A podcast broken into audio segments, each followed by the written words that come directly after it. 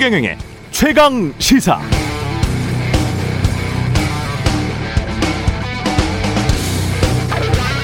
네, 정치는 말로 하죠. 그래서 말은 정치해야 합니다.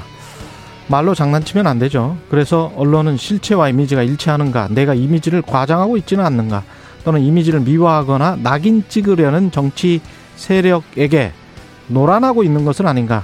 끊임없는 자기 점검이 필요하죠. 삼지대라는 말이 있습니다. 윤석열 전 총장을 가리키는 말인데요. 김종인 전 국민의힘 비대위원장이 많이 썼고 윤 전 총장을 프랑스의 마크롱 대통령에 비유하기도 했습니다. 마크롱은 삼지대였죠. 영국의 공영방송 BBC는 2017년 5월 프랑스 대통령 마크롱의 정책은 무엇인가라는 기사에서 그의 정책들은 좌우에 걸터 앉은 것 이렇게 묘사했습니다. 실제로 마크롱은 프랑스의 그 유명한 주 35시간 노동 시간을 폐기하지 않는 대신 노동의 유연성은 강화한다고 했고 법인세를 33에서 25%로 내려주겠지만 극빈층 지역 초등학교 아이들에게는 12명당 교사 1명을 지원하는 획기적 교육 복지 정책도 약속했습니다.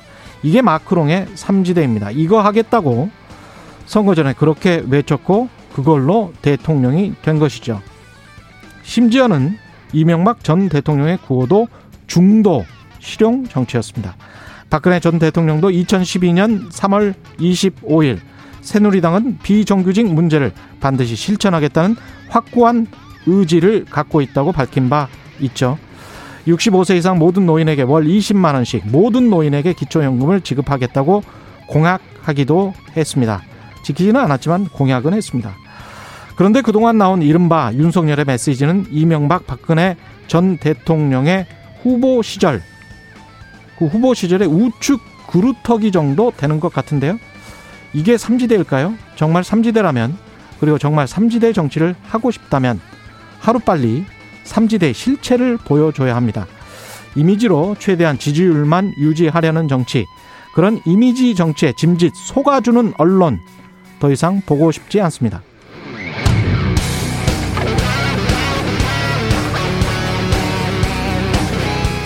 네, 안녕하십니까. 5월 21일 세상에 이익이 되는 방송 최경련의 최강시사 출발합니다. 저는 KBS 최경련 기자고요.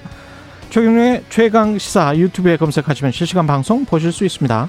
문자 참여는 짧은 문자 50원, 긴 문자 100원이 드는 샵 9730 무료인 콩 어플에도 의견 보내주시기 바랍니다. 오늘 1부에서는 내일 새벽에 있을 한미 정상회담에 대해 자세히 짚어보고요. 2부에서는 하태경의 정치 인사이드 국민의힘 하태경 의원 만나보겠습니다.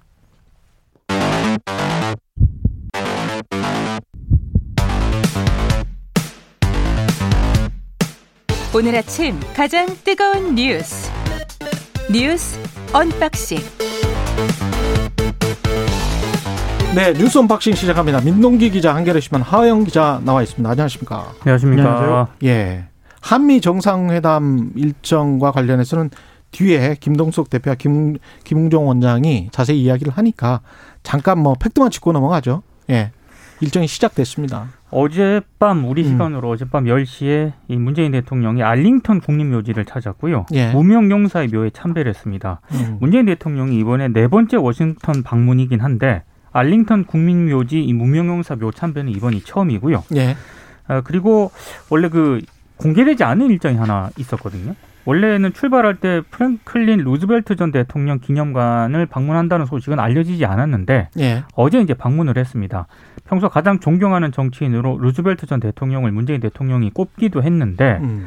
근데 지금 아무래도 뭐 코로나 팬데믹을 극복하겠다라는 의지를 밝힌 것으로 보이면서도 또 이 바이든 대통령 있지 않습니까? 예. 바이든 대통령도 루즈벨트 전 대통령을 굉장히 존경한다고 합니다. 음. 그래서 한번 공감대를 형성하기 위한 어떤 그런 음. 목적도 있다 이런 분석도 있습니다. 정책이 비슷하기도 하고요. 예. 네. 그러니까 뭐 이번만큼은 공감대를 형성하는 것이 뭐 관건이기도 하고요. 음. 그런 차원에서의 의제가 어떻게 다뤄질지도 어, 주된 관심사이기도 합니다. 음, 문재인 대통령 같은 경우는 사실 그때 1년이 임기가 1년밖에 안 남았기 때문에 좀 그렇죠. 급하고 바이든 대통령은 좀 여유롭고 그럴 것 같습니다. 뭐 그래서 약간 특히, 예, 예. 둘의 입장이나 이익이 좀 다를 수가 있죠. 네, 그래서 예. 뭐 특히나 이번 같은 경우에는 백악관은 중심 의제로 북한을 올리려고 하고요. 음. 아무래도 우리는 백신을 올리려고 하고 이런 차이가 좀 있는. 것 같습니다. 예, 당연히 그럴 것 같습니다. 음. 알링턴 국립묘지 가보면 있잖아요. 네. 한국이랑 정말 다른 게 있어요. 하나 뭐가 다릅니까? 장군과 병사의 묘역이 장군 묘역이 더 작을 수도 있습니다. 아, 정말 자본주의의 나라구나라는 생각이 들었던 게 네. 국립묘지로 안장할 자격은 다 있지만 안장될 자격은 갖춰져 있다면 돈에 따라서 돈에 따라서 상병이라도 그 부모님이 좀잘 그러셨으면 예, 아. 잘그 돈이 부유하시면 그럼 좀 크, 크고요. 장군묘지 장군묘지가 작을 수도 있어요. 아, 예. 그게 더 평등한 건가요? 모르겠습니다. 아, 쇼킹했어요. 저는 가서 아, 이럴 수도 있는 거구나. 뭐 이런 생각을 했습니다. 국내 그 아스트라제네카 이, 이 백신하고 화이자 백신하고 교차 접종을 지금 연구를 합니까? 그러니까 지금 방역 당국이요. 예. 1차로 아스트라제네카 백신을 맞은 의료진 100명에게 음. 앞으로 화이자 백신을 접종할 계획이라고 합니다. 예. 그러니까 이게 일단 연구 차원에서 이렇게 진행을 하는 것 같고요. 그리고 지금 의료진 외에도 한 4, 500명 정도 되는 이 1차 아스트라제네카 백신 접종한 사람들 있지 않습니까? 이 사람들을 대상으로 교차 접종 연구를 계획하고 있다라고 밝혔는데요. 예. 국내외에서 이 교차 접종에 대한 연구가 이어지고 있기 때문에 그 결과를 주시하고 있다라고 밝혔는데 이게 어떤 거냐면은 지금 뭐 최근에 이제 스페인에 그 국영 카를로스 3세 보건연구소가 예. 어, 결과를 하나 발표를 했는데요. 18세에서 59세 아스트라제네카 백신 1차 접종자 670명을 대상으로 시험을 해봤는데 음. 2차로 화이자 백신을 맞았을 때 면역 효과가 더 높아졌다라고 공식적으로 발표를 했습니다. 예. 그러니까 물론 이상 반응 보고 사례가 1.7% 나오긴 했는데 주로 두통, 근육통과 같은 매우 경미한 사례였다라고 하고요. 예. 또 영국에서는 아스트라제네카 백신과 화이자 백신을 교차로 접종을 했을 때 가벼운 이상 반응이 좀 많긴 했지만 음. 증상이 오래 가지 않았고 다른 안전상의 문제는 나타나지 않았다.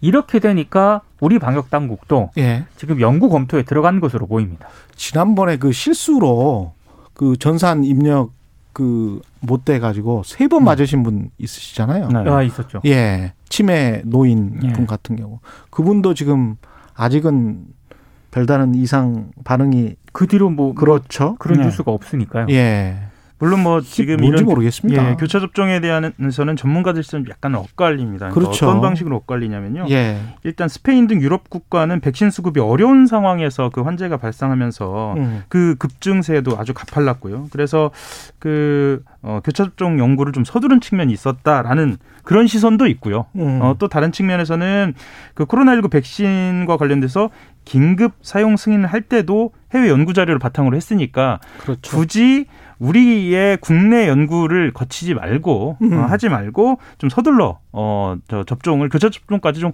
과감하게 실시하자라는 쪽으로 좀 갈려 있어서요. 이건 좀 지켜봐야 할 것 같습니다. 그 일본 같은 경우도 사실은 국내 연구가 선행돼야 그렇죠. 임상 실험이 선행돼야 이걸 좀 마치겠다라고 해서 그래서 굉장히 늦고 화이자만 지금 사용 승인을 한 네. 거잖아요. 네. 그 국내 임상을 또 한 다음에 했기 때문에 네. 일본 같은 경우도 거의 1월 말에 시작을 해서 우리보다도 지금 접종이 늦는데 그런 뭐가 더 안전한지는 모르겠네요, 정말. 이게 뭐라고 해야 될지. 예. 이게 정말 그 이번 백신 같은 경우에도요. 음. 어쩔 수 없이 판단의 영역 안에 또 들어가는 상황이 되어 또 있어요. 과학자들도 사실은 모르는 영역이 있는 예, 것 같고. 예, 예. 그다음에 오늘 월스트리트저널 보니까 이게 부스터샷 3차 접종을 해야 되는지 안 해야 되는지에 관해서도 또 갈리더라고요. 네. 이거 꼭 해야 되느냐?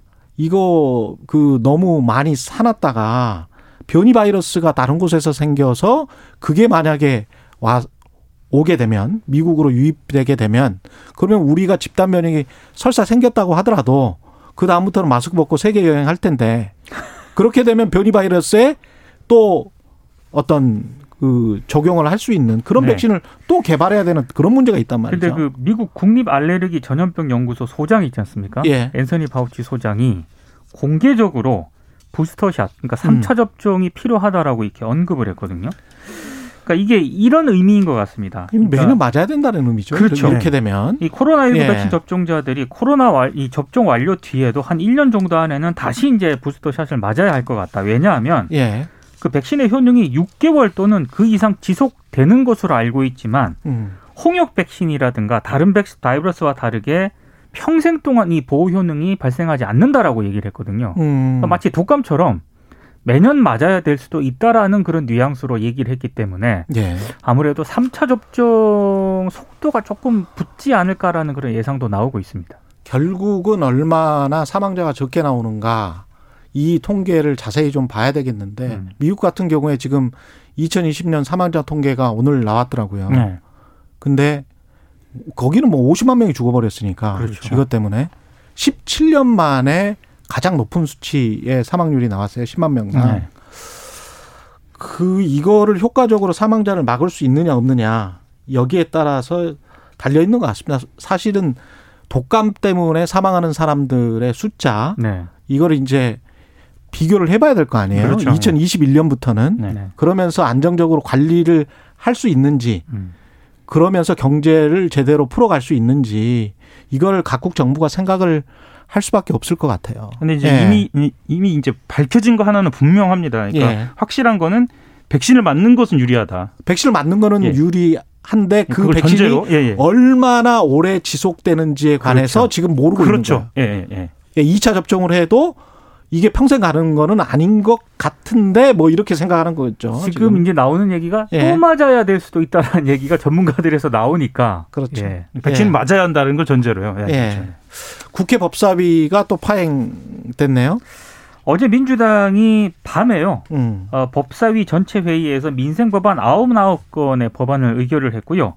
오늘 국회 본회의에서 처리가 될 예정입니다. 그리고 26일로 예정된 김호수 이 검찰총장 후보자 인쇄청문회 실시 계획안도 통과를 했는데 국민의힘이 이 민주당 법사위 간사의 회의 진행이 위법하다면서 반발을 했고 퇴장을 했거든요. 예. 아무래도 이 김호수 후보자 청문회 증인 참고인 채택 문제를 두고 굉장히 앞으로 공방이 좀 거세질 것 같습니다. 음.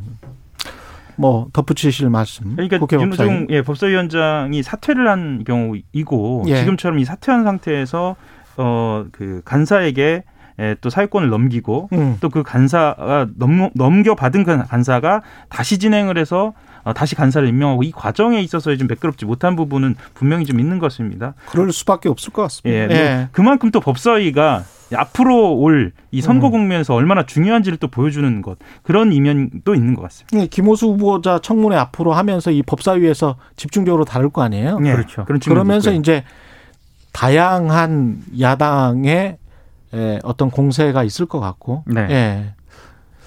어떻게 될지 모르겠네요.